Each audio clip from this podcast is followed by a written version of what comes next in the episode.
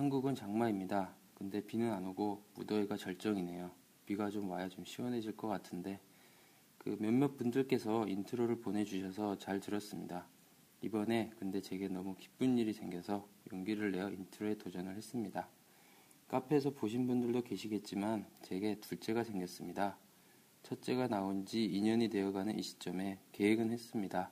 근데 너무 빨리 성공을 하여서 약간 당황스럽기도 하지만 첫째와는 또 다른 기쁨과 기대를 가지게 합니다. 첫째는 아들입니다. 근데 이번에 딸이었으면 하네요.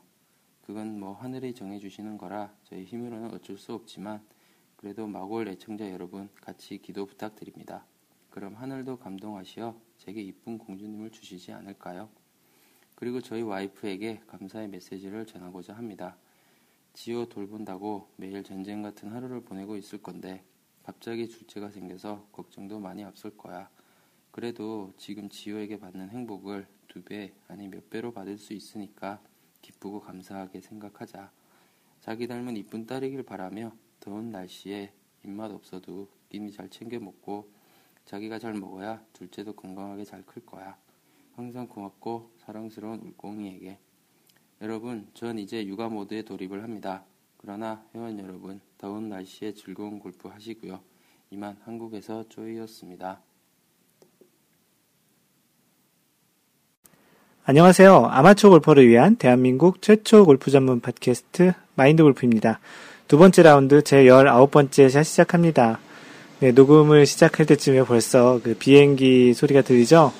오랜만에 마인드 골프가 사무실에서 녹음을 하고 있는데요. 혹시 모르시는 분들에게 위해서 그 마인드 골프의 사무실은 공항 근처에 있거든요. 주로 보통 그 일요일 저녁 때 녹음을 하고 있는데 지금은 일요일 아침 시간에 사무실에 나와서 일을 하다가 녹음을 하고 있습니다.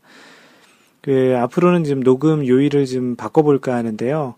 그 마인드 골프가 일요일 날 저녁 때 그 녹음을 하는 게 좀 시간적으로 그리고 또 때로는 좀 피곤해가지고 놀다가 좀 녹음을 좀 그 집중을 못해서 하지 않을 까봐 못할까봐 이제 좀 걱정이 돼서 약간 그 녹음 요일을 좀 바꿔볼까 하는데요. 아마도 다음번 녹음부터 그렇게 좀 주중에 녹음을 한번 해볼까 합니다.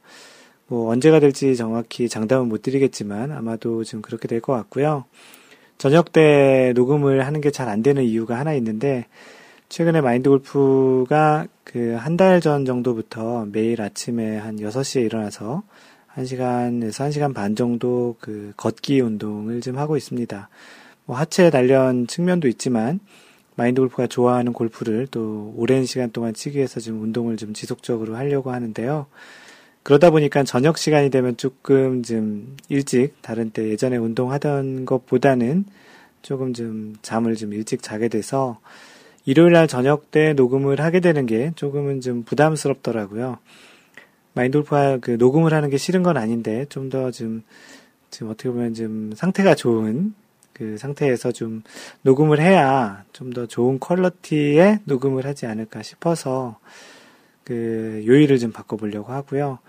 일요일날 저녁 때 했던 이유는 그 PGA와 LPGA 그런 대회의 결과가 일요일날 오후에 나기 때문에 그런 것들을 모아서 하려고 했는데 뭐 어찌됐든 지금 이렇게 녹음 요일을 좀 바꿔서 기존대로 그러한 결과에 대한 그 내용은 계속 전달을 해드리고 뭐 또 녹음의 그런 그 마인드 골프의 상태도 좀 더 편한 상태에서 녹음을 좀 해볼까 합니다. 오랜만에 그 인트로 그 인사말을 보내주신 분이 계시죠? 방금 전에 여러분들이 들으신 조이님이신데, 인트로 앞에 그 녹음이 조그맣게 되어서 아마도 그 아이디가 안 들리셨을지 모르겠는데, 그 녹음을 해주신 분은 아이디 조이님이시고요. 그 둘째를 가지셨다라는 축하 메시지, 첫째가 아들인데, 둘째를 가지셨다는 첫 축하 메시지하고, 또 둘째를 갖게 되어 그 아내에게 그 고맙다는 감사 메시지를 남겨주셨네요. 마인드 골프도 그 축하를 드리고 이렇게 아내에게 이런 인트로 그 인사말 또 감사 메시지를 보내는 그 용기에 감동을 좀 받았습니다. 그 자신이 좋아하는 사람에게 어떤 형태로든 그 메시지를 전달하고 사실 면전에서 이렇게 얘기하기는 한국 사람들이 참 익숙하지 않아서 그런지 모르겠는데 이런 형태로라도 자신의 그러한 감사하고 또 좋아하는 표현을 해주시는 것은 굉장히 좋은 일인 것 같고요. 그런 용도로 마인드 골프 팟캐스트를 이용해 보시는 것도 굉장히 좋은 방법이 되지 않을까 싶습니다. 조이님께서 그 아내분이 이 마인드 골프의 팟캐스트 들으시고 어떤 반응을 보이셨는지 꼭 글로 피드백을 남겨주시면 또 다른 분들도 궁금하실 수 있으니까 다음번 그 팟캐스트 제 20번째 샷에 그 결과를 좀 전달을 해드리고 싶습니다.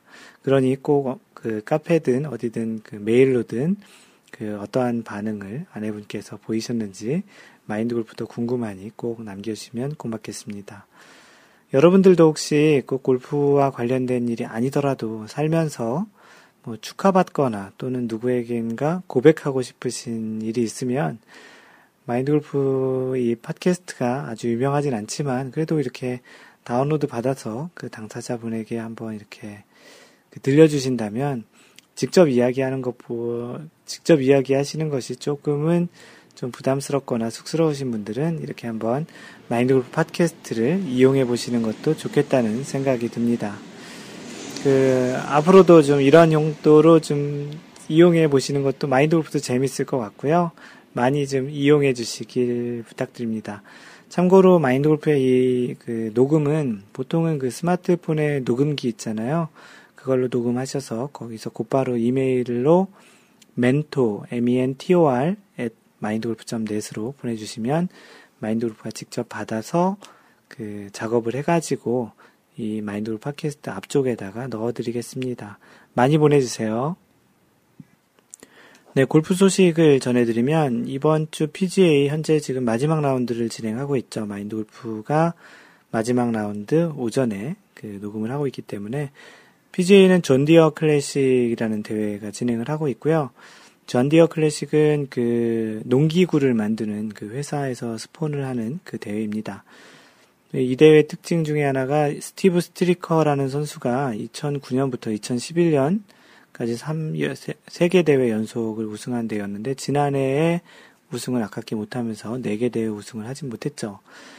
그 선수들 같은 경우 보면은 그 어떠한 대회를 그 특정 대회를 많이 우승하는 그런 경우가 있습니다. 타이거 우즈도 몇 개 대회에서 꽤 많은 승수를 그 아놀드 파마 인비테이션이라든지 파머스 인슈런스라든지 뭐 그런 대회에서 굉장히 7승, 8승, 9승 뭐 이 정도를 우승을 한 그런 기, 기록이 있는데요. 선수들도 자신과 소위 얘기하는 궁합이 잘 맞는 그런 대회가 있나 봅니다.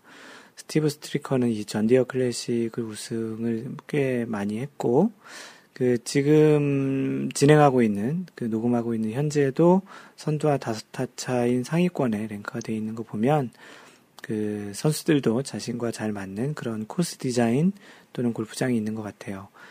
아마추어들도 아마 여러분들도 그런 게 있는데 어떤 특정 골프장을 가면 그 마음이 편하다든지 좀 더 골프가 잘 된다든지 하는 그런 골프장이 있을 겁니다. 골프장 자체만으로도 그런 게 있겠고 또 골프장의 어떤 특정 홀에서는 주로 파나 뭐 버디나 그런 걸 잘하지만 특정 홀에서는 뭐 오비도 자주 하고 물에도 자주 빠지는 그런 징크스가 있는 게 있는 것처럼 그 그런 골프장이 그 선수들에게도 있는 것 같습니다. 한국 선수로는 그 최경주와 양용은이 선전을 하고 있고요.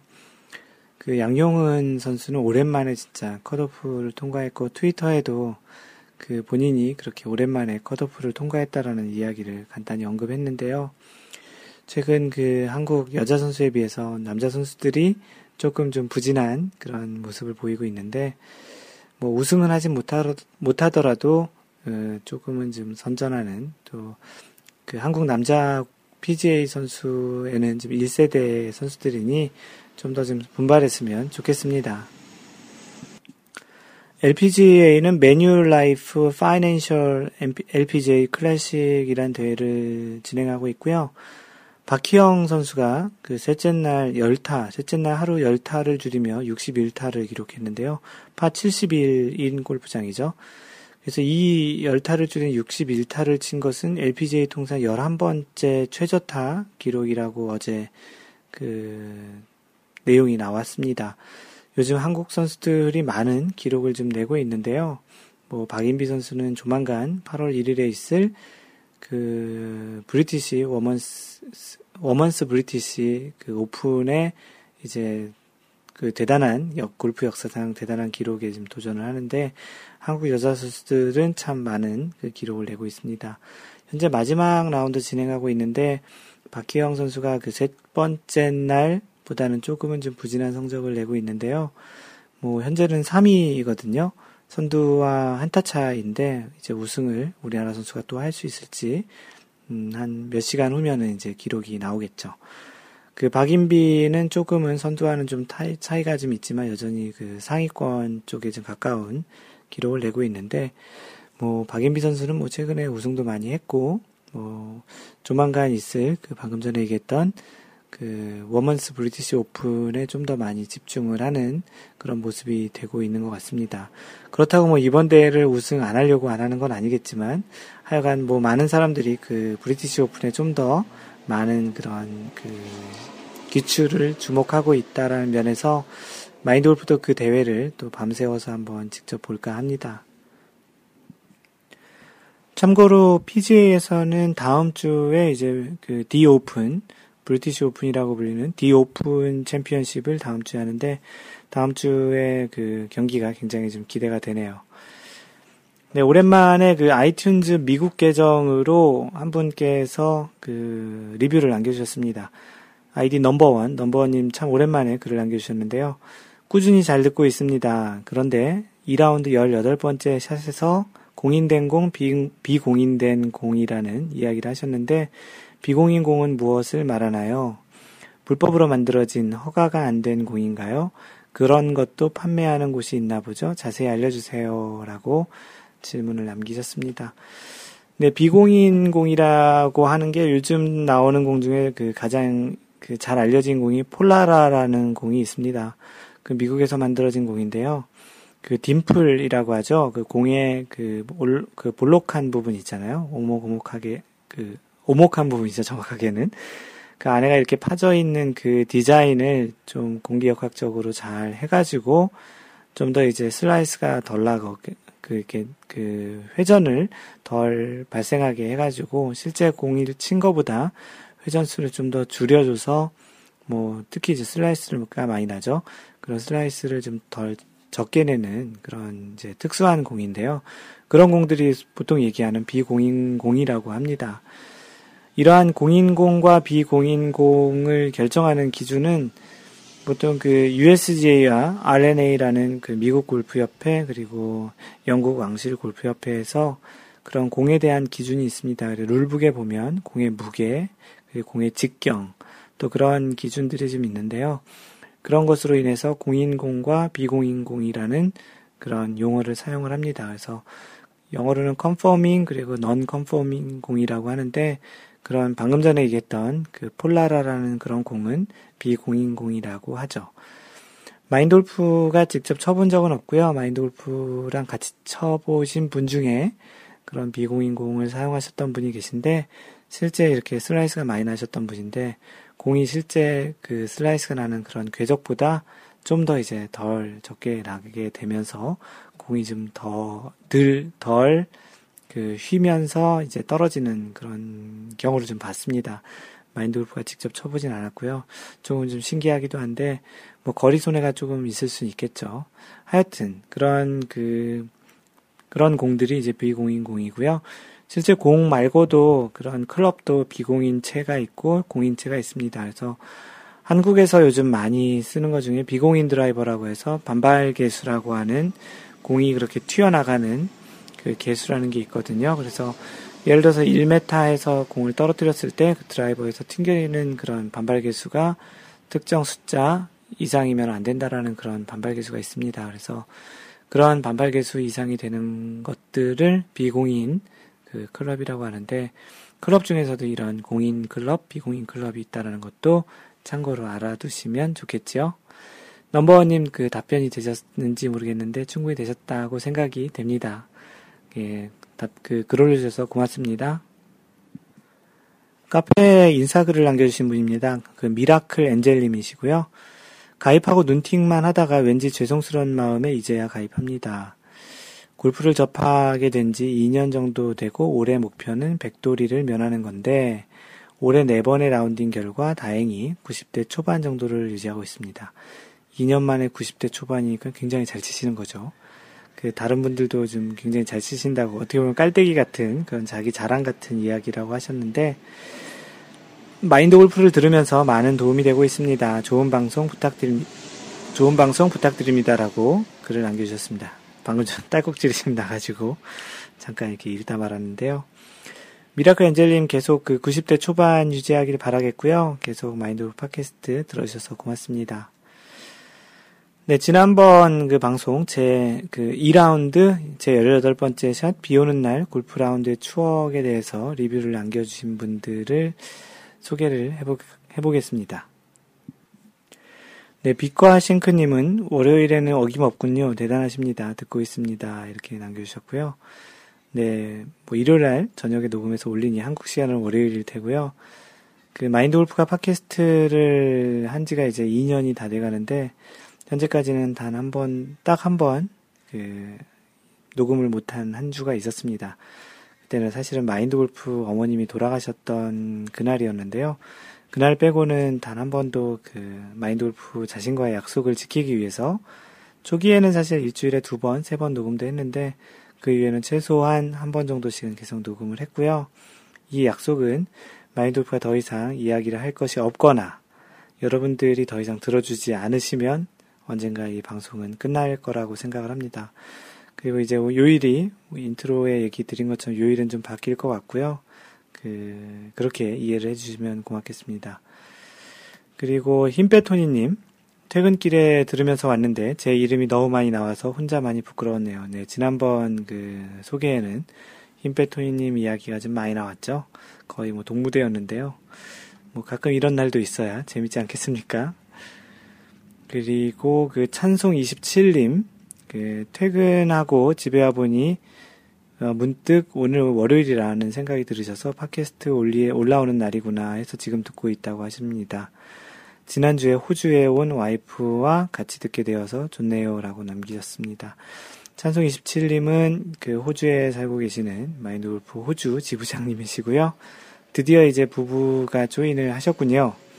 그 이제 아내분과도 이제 골프 팟캐스트 같이 들으시고 이제 아내분도 같이 이제 골프를 배우시고 부부 라운드도 가능하신 이제 시기가 되셨네요.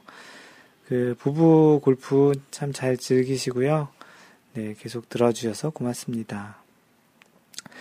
길버트 박님, 출근길에 잘 들었습니다. 저도 한국에서 비 오는 날 몇 번 쳤었는데 새삼 추억에 잠기네요. 여기 캘리포니아에서는 엄청난 바람 속에서 친 기억이 몇 번 있습니다.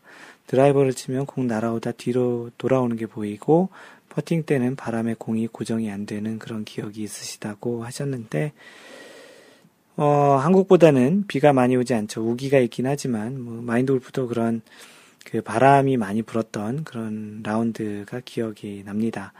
그래서 미국 같은 경우에는 그런 그 비가 오거나 바람이 불 경우에 그런 환불을 해주는 게 있긴 한데요. 보통 비가 와서 그렇게 환불을 해주는 걸 rain check이라고 합니다. 그래서 영어 rain하고 check이 이제 그러한 수표 뭐 그런 뜻이라고 하는데 그 rain check도 있는데 그 이쪽 캘리포니아에는 wind check도 있죠. 그래서 바람이 많이 불어서 공을 못 칠 정도로 취소가 되면 그 다음에 와서, 와서 치라고 wind check이라는 걸 끊어주기도 합니다. 네, 그리고 먼일이언님 그 어제 라운딩 하러 평택 거의 갔는데 휴장한다 하여 다시 돌아와 스크린 쳤습니다. 비가 와서 휴장을 했나 봅니다. 스크린은 날씨가 너무 좋았다고 하시면서 비 오는 날 잘 들을게요. 라고 하셨습니다. 그, 스크린 골프도 날씨 조정할 수가 있을 텐데, 아마도 보통은 대부분 화창한 날 기준으로 치시겠죠. 그래야 비거리도 손해가 없을 테니까. 다이길 우준, 다이길 우주님, 대한민국의 주말 골퍼로 살면서 어렵게 부킹했는데 비가 온다. 죽을 맛이지요.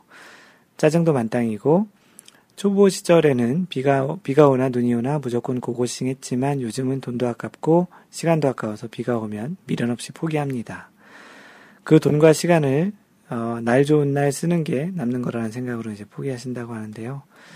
아무래도 그 골프를 처음 칠 때는 그냥 비가 오나 뭐 눈이 오나 골프 치는 것 자체만으로도 좀 행복하긴 하죠. 근데 좀 어느 정도 치시게 되면 이렇게 날씨도 조금은 좀 감안해서 치시게 되나 봅니다. 마인드 골프도 이제 미국 와서는 좀 조금만 비가 와도 좀 안 치는 그런 습성이 생겼는데 그 지난번 18번째 샷에서 소개한 것처럼 예전에는 그렇게 산사태가 나는 날까지도 이렇게 골프를 쳤던 기억이 있습니다. 그래도 여전히 골프를 치는 날은 그래도 행복한 것 같고요. 뭐 골프를 치는 날이 행복한 거지 뭐 골프 치는 날이 날씨가 좋아서 행복한 거는 아닌 것 같아요. 물론 날씨가 좋으면 더 좋겠지만 다이기리 우주님도 글 남겨주셔서 고맙습니다. 네, 카페에 올라온 사연과 내용들을 좀 몇 개 소개를 할 텐데요. 오늘은 소개할 내용이 많아서 방송 녹음 시간이 좀 길어질 것 같은데요. 그래도 하나씩 차분히 소개를 하겠습니다. 그 아이언킹님께서 올려주신 골프 망치는 법이라는 음, 거에서 14가지를 소개를 했습니다. 하나씩 읽어보겠습니다. 1. 몸에 맞지 않는 옷, 신발 장갑을 입고 2. 손에 익지 않은 채를 들고 3. 믿음이 가지 않는 공을 들고 4. 어울리지 않는 동반자와 5. 샷할 때 떠들고 6. 알지도 못하면서 레슨하고 7. 잘못한 것 복귀하면서 걱정하고 8. 그늘집만 가면 반주하고 9. 샷도 안 되면서 투혼 욕심내고 10. 잘못되면 캐디 언니 탓하고 11. 돈 잃으면 따블 부르고 12. 항상 티업 전날 폭주하고 13. 티업 시간 늦게 헐레벌떡 14. 전화통화 자주 하고 그 14가지 참 안 좋은 골프 망치는 법에 대해서 이렇게 남겨주셨는데요. 뭐 많은 분들이 많이 공감하신다고 이야기를 하셨고요. 그 외에도 뭐 골프 망치는 법들에 대해서 뭐 댓글 부탁한다고 하셨는데 뭐 이것만으로도 뭐 충분하지 않습니까? 뭐 꼭 근데 재밌는 거는 이것을 다 거꾸로 하면 골프로 환상적으로 잘 칠 것 같다라는 느낌이 들죠. 뭐 몸에 잘 맞는 옷과 손에 잘 익은 채, 믿음이 가는 공, 어울리는 동반자, 샷할 때 떠들지 않고 알 뭐 알지 못하면 레슨하지 말고 뭐 잘 친 것만 잘 복귀하고 그늘집 가서는 간단히 술 먹지 말고 어, 샷을 안 될 때는 투혼을 노리지 말고 그 잘못되더라도 캐디 언니 탓하지 말고 돈 잃었을 때 어, 더블 부르지 말고 항상 티업 전날 그 몸 컨디션 잘 조절하고 티업 시간 늦지 말고 전화 통화는 하지 말고 이렇게 하면은 골프가 왠지 잘 될 것 같지 않습니까? 완전히 거꾸로 하면 골프를 잘 칠 것 같다라는 또 반대적인 그러한 그 교훈을 주는 글인 것 같아서 이렇게 소개를 해드렸습니다. 네, 그리고 지난번 18번째 샷에서 그, 비 오는 날과 관련한 그 마인드 골프의 일화를 소개를 해서 그랬는지, 이번 그 게시판에 골프에 대한 그런 비 오는 날의 일화에 대해서 그 올려주신 힘빼토니님 사연을 소개하겠습니다. 팟캐스트를 듣고 생각나는 일화 하나가 있어서 그 남겨주셨다고 하는데요. 마인드골프 팟캐스트 지난번 비 오는 날의 라운딩을 들으면서 적어본다고 하셨습니다. 지난 2008년 여름 시카고 지역에 비가 유난히 많이 내리던 기간의 어느 날 이야기인데 당시 저와 골프를 자주 치던 마이크라는 흑인 닥터 골프 친구가 있었어요. 이 친구도 저처럼 엄청 못 치면서 골프는 되게 좋아했던 친구였죠. 이 친구와 어느 일요일 저녁, 아, 새벽 7시쯤 시카고 근교 박스 빌리지라는 골프장을 예약해 아침에 도착하니 비가 억수로 내리는 거예요. 모처럼 만에 일요일 아침에 만났는데 그냥 헤어지기도 못해서 이 친구와 차 안에서 랩탑으로 기상위성 사진을 보니 구름이 남쪽에서, 남쪽에서 북쪽으로 움직이고 있었어요. 가로 열고 제 생각에 미국의 일기예보는 한국보다 한국과 달리 시간별로 지역별로 등 예고, 예보의 정확성이 꽤나 높더군요. 가로 닫고 가만히 사진을 보니 남쪽으로 2시간 정도만 내려가면 비가 안 올 것 같은 모양새라 차를 타고 무작정 남쪽으로 달리기 시작했지요. 크크. 가면서 아침도 먹고 비구경도 하면서 한 2시간쯤 달리다 빗줄기도 조금 약해지고 해서 근처에 골프장을 검색해서 들어가 보니 온통 물바다, 유유, 울음표시 두 개. 어, 카운터에 들어가 보니 보트 한 대 있으면 체크인 하라고. 카트 대신 보트 있으면 체크인 하라는 또 농담을 했나 봅니다. 굉장히 미국적인 농담이죠, 이런 게. 해서 포기해야 하고 다시 남쪽으로 기수를 잡고 한 시간여를 더 가니 비가 오더 비가 안 오더군요. 그래서 근처 골프장에 들어가 보니 치고 싶으면 치라고 심들어간 표정을 하셨다고 합니다. 참 대단한 열정이죠. 그렇게 운전을 해서 비가 안 오는 골프장을 찾으러 가셨으니까. 어쨌든 뭐 다른 사람도 안 보이고 둘이서만 황제 골프를 시작했는데 이건 비방 그쳤지 거의 늪지대 수준. 철퍼덕 철퍼덕. 아이언을 치면 물과 흙이 마구 튀고 퍼팅은 거의 야구하듯 스윙을 해야 겨우 구르고 흐흐흐. 그래도 굴하지 않고 열심히 18호를 마치고 이제 북쪽으로 기술을 틀어 그 집으로 고고싱. 거의 열, 아니, 거의 4시간 만에 집에 도착하니 밤 10시가 되었더군요. 아침 7시에 나가서 밤 10시에 들어왔으니까 15시간을 밖에 계셨네요. 시카고에서 남쪽으로 4시간 정도 거리에 스프링필드라고 가로 열고 지난번 링컨 천조각 퍼즐 사온 그 링컨이 활동하던 도시. 아, 예전에 마인드 골프 파, 그 카페에서 그 우승자 맞추기 이벤트에서 상품으로 내놓으신 그 링컨 그 모자이크로 되어 있는 그 퍼즐이 있거든요. 그걸 내놓으셨는데 그 링컨이 활동했던 도시라고 합니다. 스프링필드라고. 그 4시간 정도 거리에 스프링필드가 있는데 비를 피해 나무로 나무로 내려가다 보니 그 근처까지 가서 골프를 치고 왔어요. 마이크라는 친구의 여자친구에게 전화하니 당시 마이크는 42살 총각이었고 결혼 안 하고 10년을 친구로만 지내는 여자친구가 있었다고 하면서 그 여자친구가 crazy, crazy, crazy라는 말만 하셨다고 했다고 합니다. 참 한국적 여건에서는 가능하지도 않은 일이지만 아무리 미국이라도 가만 생각해보니 너무 했다라는 생각이 지금도 들어요.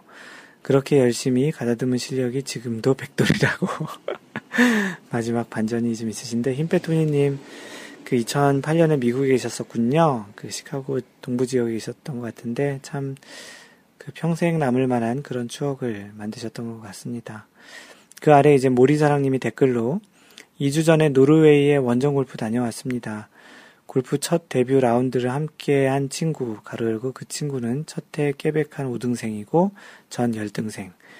그 친구와 이제 3년 만에 복수전이었는데 완전 소나기였습니다. 그 와중에 이겨보려고 라운드 했는데 다 철수하고 저희와 홀로 라운드하고 있는 두 팀만 남아있더군요. 라운드 환경은 좋지 않았지만 좋은 추억 만들었습니다. 라고 남기셨습니다. 그 복수전이라고 했는데 결과는 안, 알려주, 안 알려주셨는데요. 그래도 뭐 그렇게 비가 오는 와중에 다 치셨다니 좀 다행이고 어디 다치시지 않았다니 더 다행인 것 같습니다. 네, 그래서 이렇게 그 비 오는 날 라운드와 관련한 그 에피소드들이 좀 있는 것 같아서 마인드 골프가 그 카페, 카페 골프 토론 게시판에 비 오는 날 라운드와 관련한 에피소드를 좀 이야기해 보자고 글을 남겼고, 거기에 이제 사연들을 좀 올려주신 게 있습니다. 비 오는 날 라운드에 관련한 추억에 관련해서. 그 박랑 골퍼님, 바로 이틀 전 7월 6일이 라운딩 잡혔는데 전날 비가 조금 와서 새 가슴으로 새 가슴으로 취소했는데 새벽부터 날씨가 너무 좋아서 땅을 치며 후회했던 기억이 납니다.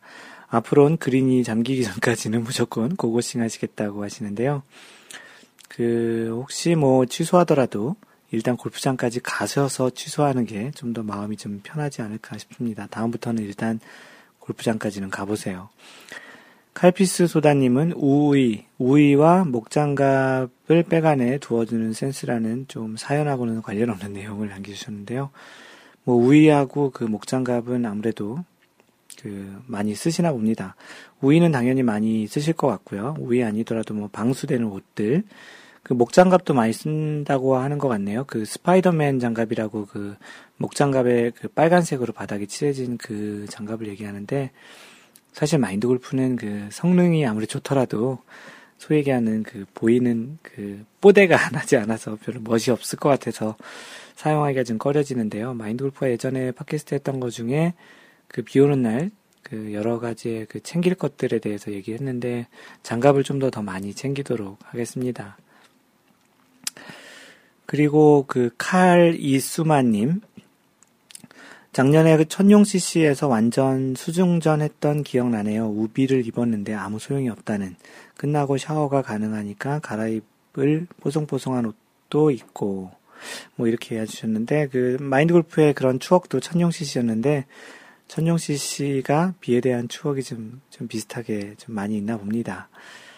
다이길 우주님, 중국에 출장가 있을 때 비가 부슬부슬 오는 일요일 오전, 동반자가 두 번째 샷 연습을 하다가 아이언이 빠져서 붕붕거리며 날아가는, 날아가 해저드에 퐁당. 아, 아이언샷 연습을 하다가 손에서 미끄러져 나가는데 그 옆에 그 워터 해저드에 빠져서 그 붕, 붕붕붕 돌아가면서 날아가다가 빠졌나 봅니다. 참, 그 TV나 그 가끔 어디 그, 뭐 무슨 안, 운이 안 좋은 샷, 뭐 베스트 얼마, 뭐 이런 거에 좀 볼만한 그런 샷이었을 것 같은데요. 우리나라 같으면 찾고 난리가 났을 것 같은데 중국이라 의사소통도 원활하지 못하고 어찌어찌 다, 다음에 와보라는 얘기를 들었던 것 같은데 그 뒤로 세 번 정도를 갔으나 갈 때마다 새롭게 놀라는 직원들을 보면서 그 씁쓸하게 포기했던 기억이 있네요. 비 오는 날은 특히 더 안전사고에 유의해야 합니다.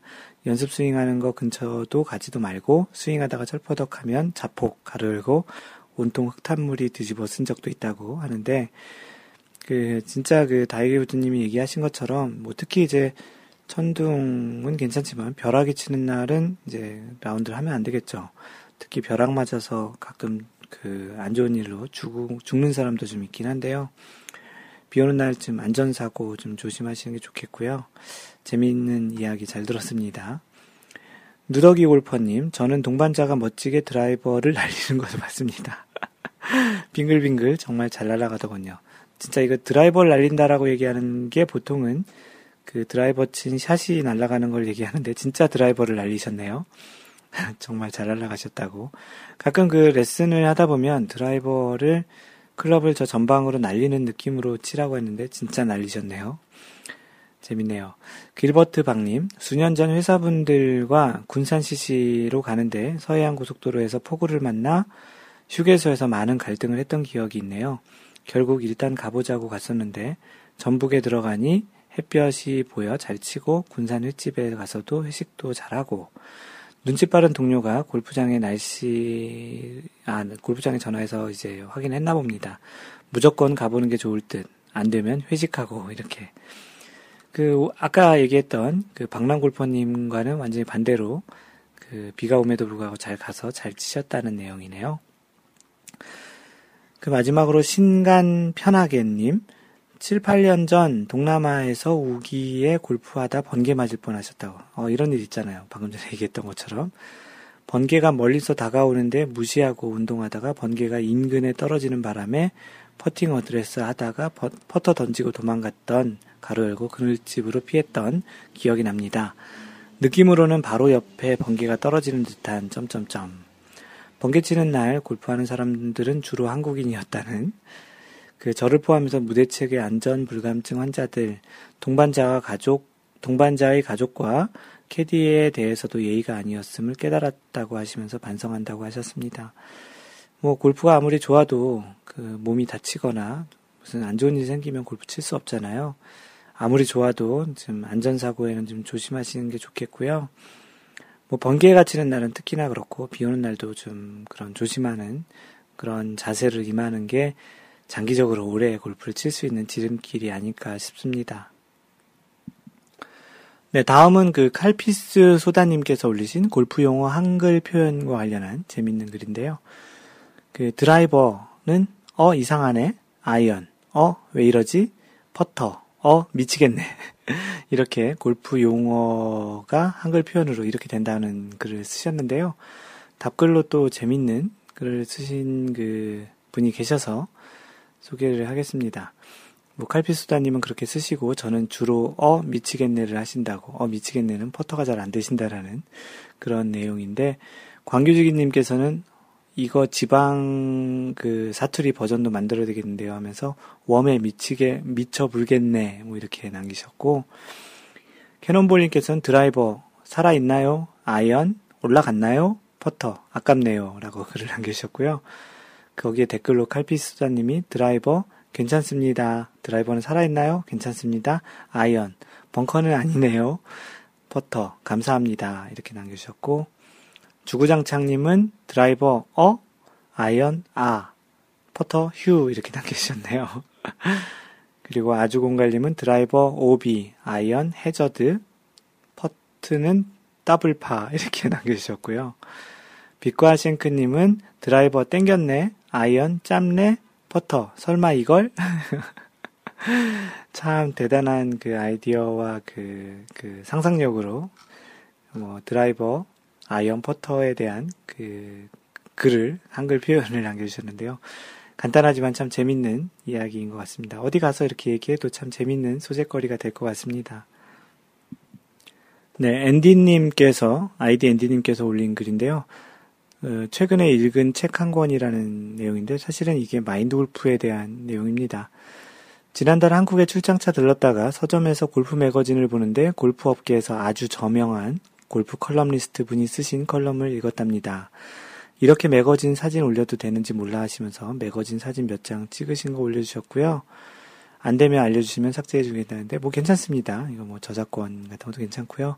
매거진 칼럼도 잘 읽었습니다. 이 내용이 뭐냐면 그 마인드 골프가 그 컬럼리스트로 여러 군데 활동을 하고 있는데요. 그 중에 최근에 시작한 것 중에 하나가 루나라는 LUNA 루나라는 KLPGA에서 만드는 그 프리미엄 매거진이 있거든요. 매월 그 한 번씩 나오는 매거진인데 거기에 마인드 골프가 네 면 그 네 페이지에 마인드 골프의 컬럼이 실리고 있습니다.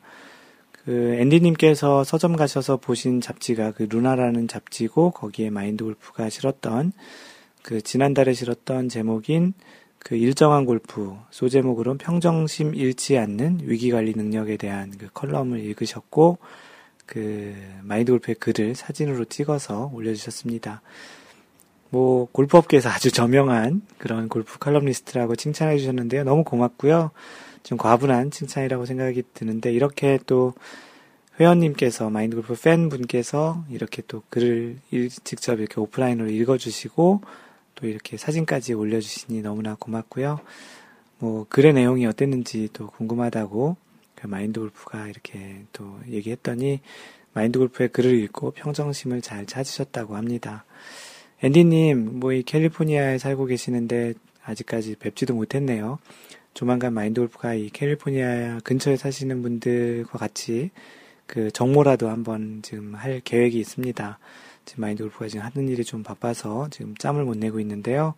조만간 뭐 7월 말, 8월 초 정도에 한번 그런 정모를 진행할 예정이니 그때 한번 뵙도록 하겠습니다. 고맙습니다, 앤디님. 네, 이번 섹션은 여러분들의 뭐 라운드 기록 또는 이제 어떤 축하드릴 일들을 좀 몇 개 소개를 하겠습니다. 그 모리사랑님, 걸어서 54홀 2탄, 그리고 life best, 그리고 72홀 도전 준비라는 제목으로 글을 남겨주셨는데요. 모리사랑님은 뭐 여러 번 들으셔서 아시겠지만 핀란드에 살고 계시고요. 핀란드는 지금 백야가 좀 있을 만한 시기라서 저녁이 굉장히 좀 길, 깁니다. 그래서 뭐 11시 정도까지도 해가 떠 있는다고 하는데 그래서 최근에 마인드 골프가 지난해 했던 기록인 72홀 걸어서 라운드를 좀 도전을 해보시고 계시는데 현재 54홀을 두번 하셨다는 이야기고요. 이번 두 번째 54홀 도전에서 life best 스코어를 냈다라는 이야기를 포함하고 있습니다. 그 life best로 총 그 플러스 16, 88타를 치신 것이죠. 그래서 life best 축하드리고요. 그 조만간 또 72홀 걸어서 라운드를 준비하시고 계신다니까 좀 체력적으로도 잘 준비를 하시고 그 마인드 골프의 기록을 그 도전해 본다고 하십니다. 마인드 골프가 글을 남기기로는 73홀 정도 해보세요. 73홀이나 74홀 정도에서 마인드 골프의 기록을 깨보시라고 얘기를 드렸습니다. 그 72홀이 마인드 골프가 작년 8월 15일 광복절날 했는데 마인드 골프가 올해도 그 어떤 형태로든 도전을 좀 해보려고 하는데요. 그 과연 어떤 도전을 할지 이번에는 뭐 카트 타고 최다홀 뭐 이런 걸 한번 해볼까 하는데 아직은 지금 구체적인 계획은 세우지 않았습니다. 그 모리사랑님 다시 한번 축하드리고요. 조만간 72홀에 도전해서 성공했다라는 그런 내용을 좀 봤으면 좋겠습니다. 네, 그리고 오늘 그 이 19번째 샷 인트로 그 녹음 인사를 보내주신 조이님께서 아까 얘기했던 그 카페에 그 둘째를 갖게 됐다라는 그 이야기를 올리신 것을 다시 한번 소개를 할게요. 뭐 굉장히 좀 축하드릴 일이니까 혹시 뭐 팟캐스트 들으시는 분 중에 애를 낳거나 뭐 그 자녀가 뭐 어디 좋은데 뭐 학교를 갔거나 입사를 했거나 뭐 아무거나 좋으니까 그 뭐 골프 관련된 거면 더 좋고요. 그 아무거나 이렇게 축가를 받으실 일 있으면 이렇게 글을 남겨주시거나 인사말을 주시면 그 아무 편집 없이 그대로 다 이야기를 해드리겠습니다. 조이님, 그 드디어 성공했습니다. 그리고 삿갓삿갓 그 웃는 표시자 우리가 V자 표시를 했는데 드디어 성공했습니다. 그 제목 보시고 혹시 싱글이나 이글, 홀인원이라고 생각하는 분은 죄송합니다. 낚시할 뜻은 없었는데, 크크. 다름 아닌 둘, 드디어 둘째가 로딩되었습니다. 첫째 나온 지 벌써 2년이 지났는데, 올해는 둘째 만들어야 3살 차이니까, 아, 3살 차이니까 좋을 것 같아서 두 달 정도 열심히 노력해서 그 지난 주말 초음파 검사 확인했습니다. 네, 열심히 노력하면 되죠? 그 열심히 노력해도 잘 안 되는 게 골프만큼 있을까요? 그 혹시 뭐그 열심히 노력하고 계신데 애가 안 생기시는 분이 있으면 마인드 골프가 죄송하고요. 열심히 노력하면 골프보다는 쉽지 않을까 하는 생각이 들기도 합니다. 그 아직은 까만 점이지만 이놈이 무럭무럭 자라서 내년에는 이쁜 공주님이 되었으면 크크. 첫째가 아들이라 들으면 서운할지 모르겠지만 전 딸이 좋더라고요. 이제 다시 육아 모드 돌입. 골프 안녕 이라고 하시면서 와이프 튼살 크림도 열심히 발라주고 해야겠어요. 만난 것도 많이 사주고 하려면 특근 열심히 해야 할 듯. 크크크. 그래도 틈날 때마다 열심히 연습해야죠. 빈스윙이라도 열심히. 말만. 크크크. 퇴근 시간이네요. 팟캐스트 다운로드 해놨는데, 어, 잼나게 들으면서 그 가야겠어요. 그리고 즐거운 밤 되시고 내일도 화이팅 하세요. 라고 마무리하셨습니다. 그, 뭐, 이제 뭐 아무래도 애를 키우다 보면 골프할 시간이 그만큼 줄어들 텐데 그래도 뭐 틈틈이 골프 연습 좀 하시고요. 뭐 나중에는 이제 애가 태어나면 이제 더 잘하면 그 가족들과 같이 이제 골프를 하게 되는 그런 시기가 오면 참으로 또 행복하지 않을까 싶습니다. 그래서 이번 이 드디어 성공했다라는 애를 가지셨다는 글이 이번 주간 가장 많은 댓글을 받은 그런 글이 되었습니다. 네, 다시 한번 축하드리고요. 이제 잘 몸조리 하셔서 좋은 그 둘째를 건강한 둘째를 갖길 희망합니다. 네, 그리고 무한 똑딱이님께서 생애 첫 파라는 제목으로 라운드 후기를 올려주셨습니다. 참고로 이 무한 똑딱이님은 그 아내분인 그 버터새우님과 같이 마인드 골프에게 골프를 배우고 있는 제자이기도 합니다. 그 마인드 골프를 처음 찾아와서 처음부터 이제 골프를 배우고 드디어 마인드 골프와 같이 첫 그 정규 라운드는 아니지만 나인홀 그 라운드를 같이 한번 지난주에 나갔었는데요. 그 후기를 써놓은 것입니다. 안녕하세요. 무한똑딱이입니다. 정말 오랜만에 카페에 글을 올리네요. 오늘 드디어 첫 라운딩을 다녀왔습니다. 정규 18홀 나가기 전에 뉴포트 비치 골프 코스 후반 나인홀을 마골님의 인솔하에 버터새우와 함께 다녀왔지요. 라운딩을 나가기 전 온갖 걱정과 함께 제발 공만 띄웠으면 좋겠다고 생각하며 여기에 올라온 글들을 보며 마음을 다잡고 나갔지요. 날씨도 더우니 마실 그 시원한 물과 과자 몇 개 챙겨 나갔는데 정신없이 카트 끌고 공치고 하다 보니 집에 그걸 그대로 가져왔지 뭡니까. 마골님께서 주신 아놀드 파마 한 잔 들이키면서 마인드 골프 하리라 다짐했건만 역시 샷들이 제 맘 같지 않더군요. 그 참고로 마, 아놀드 파마는 마인드 골프가 좋아하는 음료인데요. 그 아놀드 파마는 그 예전 전성기 시절에 아놀드 파마가 레모네이드랑 그 레모네이드랑 뭐였죠? 아이스티죠. 레모네이드랑 아이스티를 반반씩 섞어서 만든 것이 이제 아놀드 파마라는 이름으로 현재 상품으로도 나오고 있습니다. 대부분의 그 골프장뿐만 아니고 웬만한 그 미국 내에 있는 음식점에 가보면 그 맨 처음에 미국은 그 음식을 시키기 전에 뭐 마실 거를 먼저 갖다 준까라고 이렇게 질문하는데 그때 주로 마인드 골프는 아놀드 파마를 가져다 달라고 하면 이렇게 레모네이드랑 아이스티를 합쳐서 반반씩 섞어서 갖다 주는데 한국 음료수 중엔 그 실론티라고 있잖아요. 그 맛하고 거의 똑같습니다. 그래서 아놀드 파마는 그거를 이제 박스채로 사다 놓고 보통 골프 나갈 때 같이 이렇게 갖고 나가면서 동반자들에게 나눠주기도 하는데요. 언젠가 그 마인드 골프와 같이 치게 되면 이 아놀드 파마 맛을 보실 수 있을 거고요. 한국에서는 실론티 정도라고 생각하시면 됩니다. 처음엔 뭐 어찌 해야 될지 몰라 허둥대다 10번, 11번 홀 끝내고 12번 홀 파3에서 7번 아이언으로 친 샷이 느낌이 좋더니 역시나 on green에 그 성공해서 사뿐히 안착했다고 예, 글을 남겨주셨고요. 버디는 욕심인지라 8호 마무리하였습니다. 마골님 감사합니다. 쓰다 보니 제 깔때기네요. 그 마인드 골프도 2홀에서 같이 파를 했는데요. 거의 퍼팅도 잘해서 거의 버디를 할 뻔한 정도의 이제 퍼팅을 했습니다. 하여튼 뭐 첫 라운드에 이런 파를 한 기록이 마인드 골프도 굉장히 기분이 좋더군요. 그리고 나머지는 뭐 별로 말하고 싶지 않고요. 버터새우는 아주 잘 치더라고요. 완벽한 어드레스부터 환상의 드라이버, 절묘한 퍼팅까지 비록 파는 없었지만 그 남편이니까 약간 아부성 발언이 아닌가 싶기도 합니다. 다음 주에 정규홀 나가니 그때 저의 공식 라운드를 다시 올리겠습니다. 오늘 너무 즐거운 라운드라 그런지 집에 오는 길에 아쉽고 또 빨리 나가고 싶더라고요. 물론 연습은 많이 필요하겠지만 다음엔 좀 더 연습을 해서 바쁘게 이리저리 다니지 않고 동반자와 스낵을 즐기며 사진도 서로 찍어주고 배려하는 골프하고 싶습니다. 모두 주말 잘 보내시고 즐거울하세요. 그 마인드 골프가 사진도 좀 몇 장 찍어서 이제 그 보내드리기 보내주기도 했는데요. 뭐 사실 이게 그 자신의 치는 그런 게 여유가 있어야 할 수 있는 것들인데 뭐 무한 똑딱이님 차츰차츰 이제 하다 보면 이제 좀 적응을 하실 것 같고요. 나름 골프를 즐기는 그 버터새우님과 같이 골프를 즐기는 그런 모습이 좋았고요. 그 골프를 좀 더 좋아하게 된 첫 라운드가 돼서 너무나도 그 가르치는 선생님으로서 또 스승으로서 또 골프를 좋아하는 같은 그 친구로서 굉장히 좀 기분이 좋았습니다. 혹시 뭐 마인드 골프가 좀 더 좀 더 잘해주지 못했을까라는 그런 생각도 좀 있는데 다음번 정규 라운드에 좀 더 같이 더 잘 놀아보자고요. 네, 그 무한 똑딱이님 사연 남겨주셔서 고맙습니다. 그리고 첫파 축하드립니다.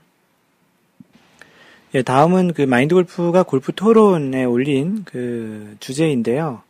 한 번 정도는 좀 생각을 해볼 만한 그런 이야기 거리일 것 같아서 마인드 골프가 글을 올렸습니다. 내용은 뭐냐면 그 골프 다이제스트라는 그런 잡지에 올라온 기사를 마인드 골프가 발췌해서 올렸고요. 그것에 대해서 어떻게 생각하냐라는 그런 그 토론 주제였습니다. 그 골프 다이제스트에 있는 내용이 뭐냐면 그 제목이 굉장히 좀 약간 좀 자극적인 제목인데요. 여자 프로 10명 중 8명 성형 고민해봤다라는 그런 내용입니다. 그 스포츠 선수인데 이런 성형 고민을 해봤다라는 이야기가 사실은 잘 와닿진 않는데 요즘 작금의 현실 자체가 이런 외모적인 그 것으로 많이 판단하는 외모지상주의와 비슷한 그런 것들이 좀 많이 있는 건데 그런 것들이 이제 골프에서도 특히 이제 여성 골프, 여자 골프 세계에서도 좀 그런 일이 있다라는 그런 내용을 얘기한 것 같습니다. 사실 이러한 제목 자체도 싫고 이러한 내용으로 또 기사를 쓰는 것 자체도 별로 좋아하지 않는데 그래서 이러한 내용에 대해서 한번 여러분들의 생각은 어떤지에 대해서 좀 듣고 싶어서 토론 주제로 올려봤습니다. 마인드 골프 개인적으로는 운동선수는 실력과 성적으로 이야기를 하는 게 좋겠다라는 생각이 근데 뭐 어떻게 보면 아주 교과서적인 생각이죠. 그 참고로 마인드 골프가 골프를 시작하던 2002년에는 여자 선수는 이제 박재리 선수가 굉장히 잘했던 그 시대였는데 박재리 선수를 그 당시에는 좀 그렇게 많이 좋아하진 않았었어요. 솔직히 얘기 드리면 그런 이유 중에 하나가 외모적인 것도 좀 있었죠. 아주 박세 선수가 그렇게 그 이성적으로는 많이 이렇게 땅 그렇게 뭐 그 당기는 그런 외모는 아니었던 것 같다라는 생각이 드는데 하지만 이제 골프를 마인드 골프가 더 좋아하게 되고 더 그 알게 되면서 박세리 선수의 그 골프 자체로서의 그런 그 이미지로서 훨씬 더 존경하는 선수가 되어 갔습니다. 지금도 존경하는 선수고요. 그러다 보니까 뭐 박세리 선수의 외모도 또 달리 보이는 것 같기도 합니다. 하여튼 그래서 이러한 그 생각이 마인드 골프가 그런 이 기사에 대한 약간 생각인데 다른 사람들은 어떻게 생각하는지 간단히 좀 한번 좀 한번 소개를 해볼까 합니다. 광교지기님께서는 이제 성형에서 예뻐질 수 있고 더 나은 모습을 할 수 있다면 강력히 추천하는 편입니다. 골프는 폼생폼사라고 하시면서 실력은 기본으로 있어야 하고 거기에 외모까지 있어야 진정한 프로라는 생각하신다고 하면서 불편한 진실, 끌리는 거는 본능이라고 생각합니다. 라고 이야기해 주셨고요. 하얀바지님께서는 그러한 것을 소비하도록 하는 사회 구조가 문제인 것 같다고 하시면서 다른 한쪽에서는 외형을 넘어 아, 외형 넘어 있는 삶에 대해서 강조하지만 자본주의 매스미디어 시장 구조가 힘이 있다 보니 무방비로 우리 모두가 당하는 피해자이자 가해자가 된 것 같아요. 다른 사람의 것을 탐하지 말고 자신의 것을 두 눈으로 바라보고 타인의 삶을 무조건 존중하는 것만 실천해도 지금보다 우리 스스로가 행복할 것이라고 생각합니다. 저도 다 비루하게 사는 사람이지만 마음속 깊은 곳에선 그렇게 생각하고 싶지 않습니다. 물론 저도 좋아하는 배우도 있고 가수도 있지만 그 가운데 정말 좋아하는 사람은 무엇이 되었건 외형 넘어 있는 가치에 대해서 아는 사람입니다. 그러한 배우, 그러한 사람을 좋아합니다. 저도 제발 그러한 사람이 되길 희망합니다. 이러한 기사는 그냥 볼 수 있겠지만, 그리고 누구에게 이야기할 수도 있겠지만, 가슴이 답답합니다. 이러한 답답함까지 벗어나야 진정 원하는 것인데 말입니다. 하얀바지님은 마인드 골프와 좀 비슷한 생각을 좀 하셨던 것 같고요. 다이길 우주님, 성형은 자신이 하는 일에 도움이 된다고 하면 바람직하지만 본인의 생계와 관련한, 관련된 성형은 반드시 해야 하지만 남들의 시선이 우선되어 나 아닌 다른 사람에게 잘 보이기 위한 성형은 깨진 항아리에 물, 물 채우기가 아닐까 합니다. 남에게 보여지는 모습도 중요하지만 그 사람이 일을 하는 태도나 진지함이 우선이라고 생각합니다.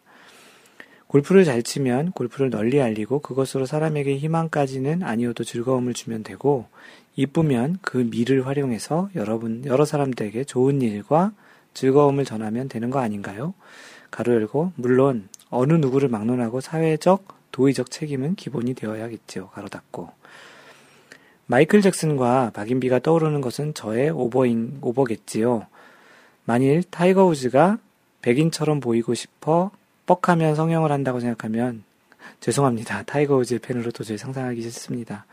굉장히 적절한 비유인 것 같아요. 마이, 마인드 골프도 타이거 우즈가 그렇게 그 마이클 잭슨처럼 백인이 되고 싶어 성형을 한다면 어, 굉장히 마이클 그 타이거 우즈를 좋아하지 않았을 것 같고요. 박인비 선수가 사실은 외모에 대해서 이야기가 좀 많이 있죠. 이렇게 호리호리한 편은 아니기 때문에 그 또 얼굴도 그렇게 아주 여성적으로 생긴 것이 아니기 때문에 지금 말이 많은데 박인비 선수가 최근에 이제 메이저 3연승을 하게 되면서 싹 그런 이야기는 줄어든 것 같아요.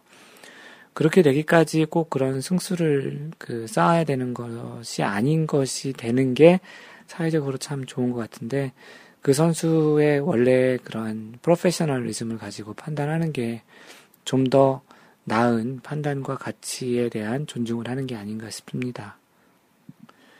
신간편하게님은 언제부터인가 텔레비전에 비슷하게 생긴 사람들이 자주 보입니다. 분명히 가족이 다르고 물려받은 DNA도 다를 텐데 말입니다. 어딘가 본 듯한 비슷하게 생긴 프로골퍼가 많아지는 것은 상상하고 싶지 않네요. 자신을 잘 가꾸는 것과 성형은 다른 차원의 이야기이고 성형은 치료의 목적으로만 하면 하겠다, 좋겠다는 바람입니다. 프로골퍼의 멋과 품위는 골프 자체에서 나오지 않을까요? 품격을 생각해 봅니다. 네, 마인드 골프도 굉장히 전적으로 동감합니다. 아덴님, 안전, 안선주 선수가 일본 투어에 집중하는 이유가 외모 때문이라는 말이 있더군요. 한국에서는 우승을 해도 더 이쁜 준우승한 선수에게 집중되고 스폰서 문제도 있고 해서요. 일본에서는 그런 눈길이 좀 덜 하다고 하네요. 예쁜 선수와 아닌 선수는 스폰 금액에서도 차이가 난다고 합니다. 전형적인 멘탈 스포츠인 골프에서 성형으로 인한 자신감 상승은 두 선수에게 도움이 된다고 생각합니다. 그 대체적으로 마인드 골프가 그 동의를 하는데 사실 스포츠에서 멘탈에 영향을 주는 게 외모라는 게 조금은 좀 씁쓸하다고 좀 이야기를 썼습니다. 그리고 또 이쁜 선수에게 집중되는 이런 사회적인 풍토 자체도 사실 좋진 않죠. 어떤 그 사회 자체가 요즘 뭐 직장도 그렇고 어, 이렇게 얘기가 되면 좀 너무 사회적인 이슈에 대해서 얘기하는 것 같아서 그런데 어찌되었든 그 골프는 골프의 실력, 골프의 성적으로 그 사람을 평가하고 그 사람의 가치를 두는 것이 좀 더 맞는 접근이지 않을까 하는 측면에서 이 주제에 대해서 소개를 해드렸습니다. 네, 그리고 마인드 골프 카페에 새로운 게시판 하나 만들었습니다. 그 골프 룰 Q&A라고 했는데요. 여러분들이 그 궁금해하는 골프 룰과 관련한 것들을 같이 마인드 골프 혼자서 이렇게 얘기하는 게 아니고 같이 이제 Q&A 형태로 같이 토론하는 형태로 그 골프 룰에 대해서 알아보는 그런 차원 그리고 마인드 골프는 그렇게 나온 주제에 대해서 이야기를 해드리면서 괜찮은 것들은 마인드 골프의 골프 상식 관련한 쪽에 다시 정리해서 글을 포스팅하려는 생각으로 이 골프를 Q&A라는 섹션을 만들었는데요. 거기에 두 개 정도의 Q&A가 올라와서 소개를 해드리겠습니다.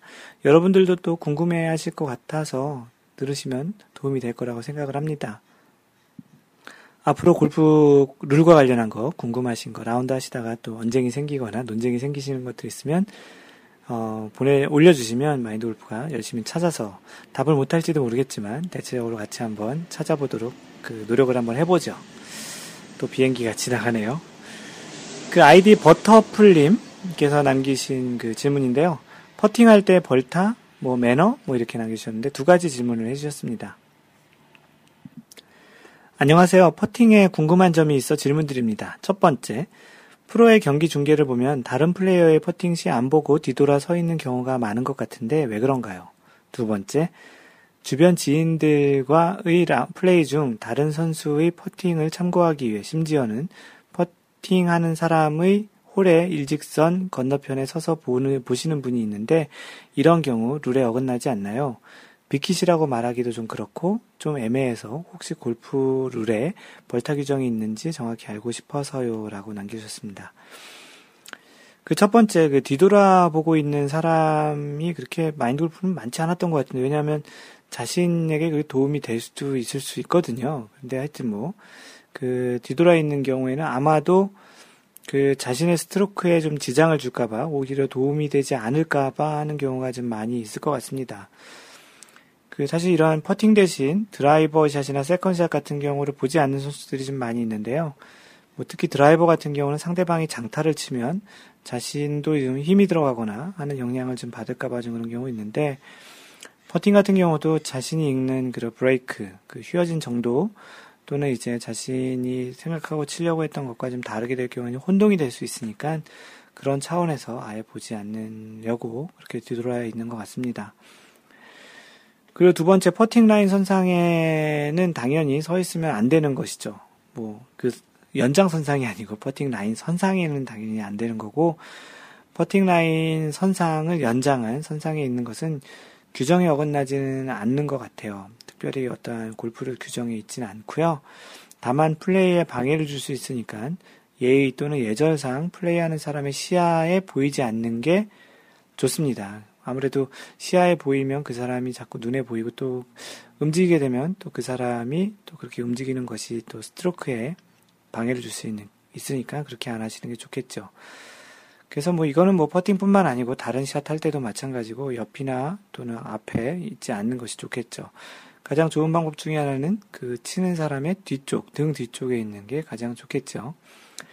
만약 시야에 거슬린다면 뭐 정중하게 좀 비켜달라고 이야기하는 게 장기적으로는 좀 좋겠죠. 계속 그 상황을 그 신경 쓰고 치는 것보다는 그래서 이제 퍼팅의 경우 그 선상에 있는 사람에게 자신의 퍼팅이 도움이 되려고 그 뭐 자신의 퍼팅이 이제 도움이, 도움을 받으려고 이렇게 서 있는 경우도 있지만, 대체적으로 그것조차도 지금 이렇게 좀 멀리 떨어져 있지 않아서, 그게 이제 보일 정도면, 그게 대부분 선상에 있으면 보이죠. 그래서 그럴 경우에는 정중하게 좀 방해가 되니까, 좀 다른 쪽에 좀 가 있으면 좋겠다고 얘기하는 게 좋겠습니다. 네, 두 번째 Q&A에 올라온 질문 중에 아데님께서 올리신 글인데요. 질문인데요. 그 골프를 치다 보면 드롭할 일이 생기는데요. 상황에 따라 한 클럽, 두 클럽 이내에 드롭을 하게 되죠. 보통은 무벌타일 경우에는 한 클럽, 원벌타일 때는 두 클럽이죠. 조금 더 들어가면 자연적인 문제, 인공 장애물, 지지목, 카트길, 스프링클러 등등은 그 무벌타 드롭하고 기술적인 문제인 오비, 해저드, 분실구, unplayable 볼 선언 같은 경우는 원벌타 드롭, 그리고 이제 매너적인 문제, 오소 플레이, 오구 플레이, 클럽 개수 오버 등등은 이벌타가 부여됩니다. 아주 잘 정리해 주셨죠? 그 드롭 위치를 정할 때 아무래도 긴 클럽을 사용하는 게 유리하기 때문에 대부분의 프로들이 드라이버 표시를 드라이버로 이제 클럽 길이를 선정하게 되는데요. 예, 맞습니다.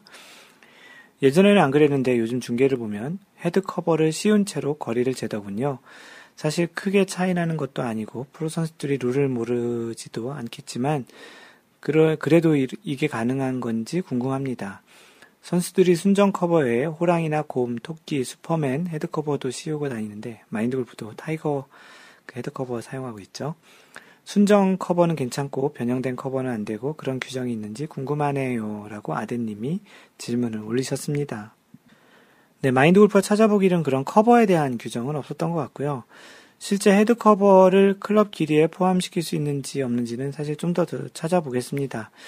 그 지금까지 찾아본 바로는 그 특별히 나온 게 없는데 그냥 상식적으로 생각해 보면 실제 드롭을 하는 위치가 드 클럽 이내라고 하기 때문에 그 두 클럽 이내라고 하는 것 자체가 사실은 두 클럽의 가장 바깥쪽에다 그 보통 드롭을 하는 경우보다는 그 두 클럽 이내에서 자신에게 유리한 자리를 좀 선정한 다음에 그곳에 이제 그, 그 드롭을 하게 되는데요. 그 두 클럽을 거의 끝까지 사용해서 하는 경우는 없고 누가 보기에도 원래의 클럽 헤드 커버가 없는 두, 그 두 클럽 이내에서 하기 해야 되는데 실제 그 헤드 커버 끝까지 이용한 것 끝까지 그 가서 헤드 커버를 만약에 그 길이까지 이용한다면 좀 문제가 될 수 있겠지만 대부분은 그 헤드 커버를 포함한 것까지 해서도 상당히 안쪽 두 클럽 안쪽에서 그 드롭을 하기 때문에 이런 거에 대해서 별도로 이야기를 하지 않는다라는 생각입니다. 그리고 다시 그 정확하게 그냥 해석을 해보자면 두 클럽 룰에 의하면 두 클럽 이내라고 되어 있기 때문에 클럽 헤드는 클럽에 포함이 되는 것이 아니잖아요. 그래서 그냥 룰대로 해석을 하자면 두 클럽 이내이기 때문에 클럽 헤드 커버 길이까지 포함한 바깥쪽에 드롭을 하게 된다면 이것은 문제가 될 수 있습니다. 하지만 대부분의 경우는 그 두 클럽 이내, 충분히 원래 있는 클럽 길이 이내에서 하시기 때문에 그런 거에 대해서 경기위원이나 같이 그 동반하는 마커 또는 스코어러가 별도의 이야기를 하지 않는 것이라고 생각이 되고요. 뭐 이 정도면 충분히 답변이 됐을 거라고 생각을 합니다. 네, 여러분들은 마인드 골프 팟캐스트 2라운드 제 19번째 샷을 듣고 있고요. 오늘은 뭐 intro하고 각종, 각종 사연, 그리고 또 축하 메시지, 또 Q&A, 이런 것들을 그 소개하는데 벌써 한 시간이 넘어가고 있는데요. 그래서 오늘은 간단한 골프 상식을 하나를 소개를 하려고 합니다. 그 골프 상식 중에 마인드 골프가 예전에 그 써놓았던 글이 하나 있는데요. 제목은 새가 공을 물어 날아가다가 물에 빠뜨린다면 어떻게 되는 것일까요? 라는 제목입니다. 우리가 그 가끔은 살면서 좀 엉뚱한 상상을 하는 경우가 있잖아요. 그 특히 이제 스포츠에서 그런 상상을 해본 경우는 누구든 있을 것 같은데요. 그 마인드 골프의 경우에는 그 야구를 보다가 만약 날아가는 새에 공이 맞고 떨어지면 어떻게 되는 것일까? 또 이렇게 야구에 맞은 그 공에 맞은 그 그새 공, 새 공이 맞아서 그게 떨어졌는데 그것을 이제 글러브로 잡았을 경우에는 그게 아웃인가? 아니면 그 세이브인가? 아니면 다시 해야 되나? 뭐 이런 다양한 좀 스포츠에서 야외에서 하는 운동 같은 경우는 그런 좀 다양한 일들이 있을 거라고 생각을 좀 해보는데요. 야외에서 하는 스포츠의 경우 특히 이제 드넓게 그 열린 공간에서 그 자연 동물들도 출연도 가끔 하고 또 그런 동물들로 인해서 이제 재밌는 일이 가끔은 그 스포츠 하이라이트나 그런 해외 토픽 같은 데 드물게 좀 보이기도 하는데요. 한국에서는 그런 일이 자주 있진 않겠지만 미국 골프장에서는 라운드를 하다 보면 골프장을 가로질러 지나가는 그 노루, 사슴, 토끼, 뭐 다람쥐 그리고 또 코요테 같은 경우가 그 생각보다 자주 출몰을 하고 보이기도 합니다. 뭐 심지어 어떤 골프장에서는 곰을 조심하라고 곰 있잖아요. 그 bear 곰을 조심하라는 표지도 있기도 한데요. 예전에 동부 쪽에 미국 동부 쪽에 어느 골프장 갔더니 곰 출현을 조심하라는 표지가 있기도 했었습니다.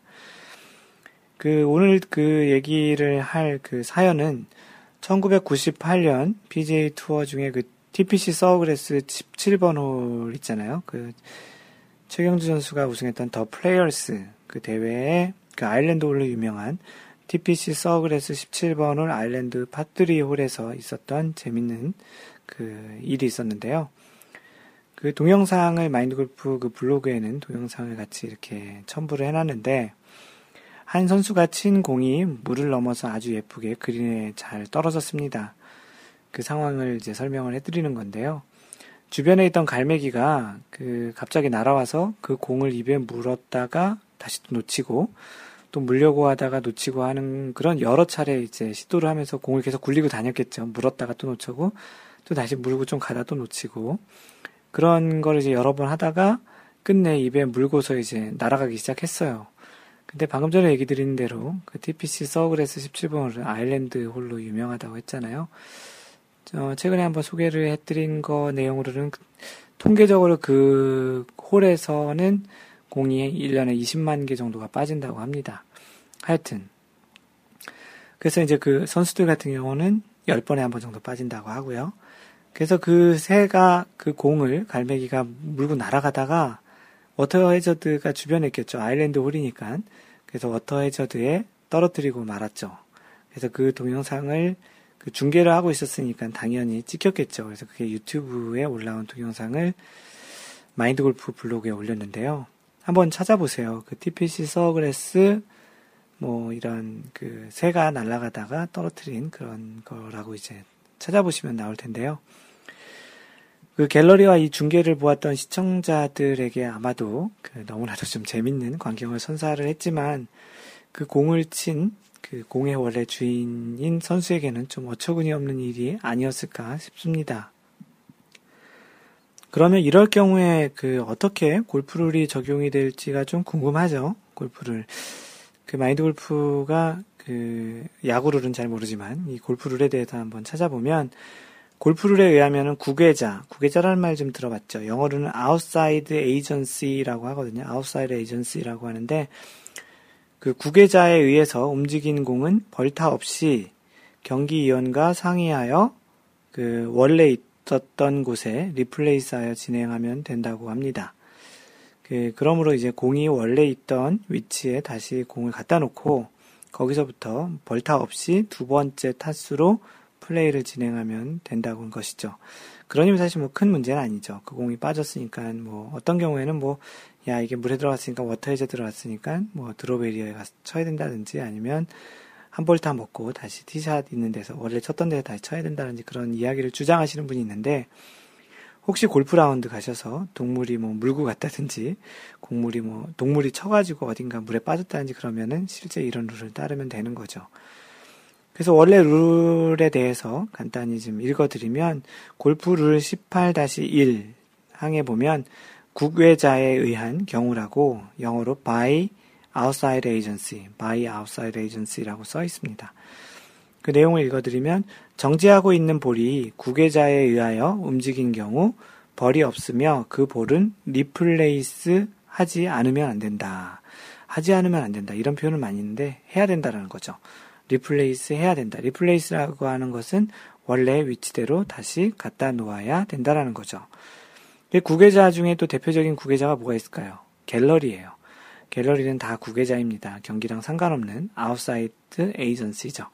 그래서 갤러리에 의해서 어떠한 공이 서 있는데 누가 발로 뻥 찼다. 그러면 그 공이 원래 있었다고 생각한 지점에다 다시 replace하고 경기를 진행을 하면 되죠. 그러면은 그 위치를 정확히 어떻게 찾느냐?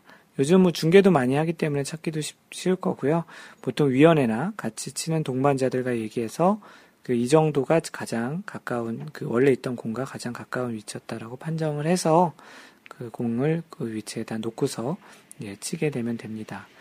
그래서 오늘은 뭐 간단한 그 룰이지만 그 아웃사이드 에이전시에 대한 국외자에 대한 이야기를 했고요. 국외자, 국외자라는 건 경기를 치는 사람과 관련이 없는 사람. 캐디는 구계자일까요? 아니죠. 그 선수와 같이 동반하는 그 플레이라는 일원이기 때문에 구계자가 아니고요. 그 갤러리와 같은 뭐 경기 진행 요원이라든지 그런 사람들이 다 구계자에 해당되는 거죠. 지금 이 소개했던 저 새도 구계자라고 판정이 되는 겁니다. 그래서 구계자에 의해서 그 공이 움직인 경우에 어떻게 처리되는지에 대해서 네, 오늘 그 마인드 골프 골프 상식으로 소개를 해드렸습니다. 그래서 뭐 혹시 뭐 그런 일, 뭐 예를 들어서 뭐 오리가 그 공을 물어다가 아니면 발로 찼는데 그게 홀에 들어갔다. 그렇다고 해서 홀인이 인정이 되는 게 아니라는 거죠.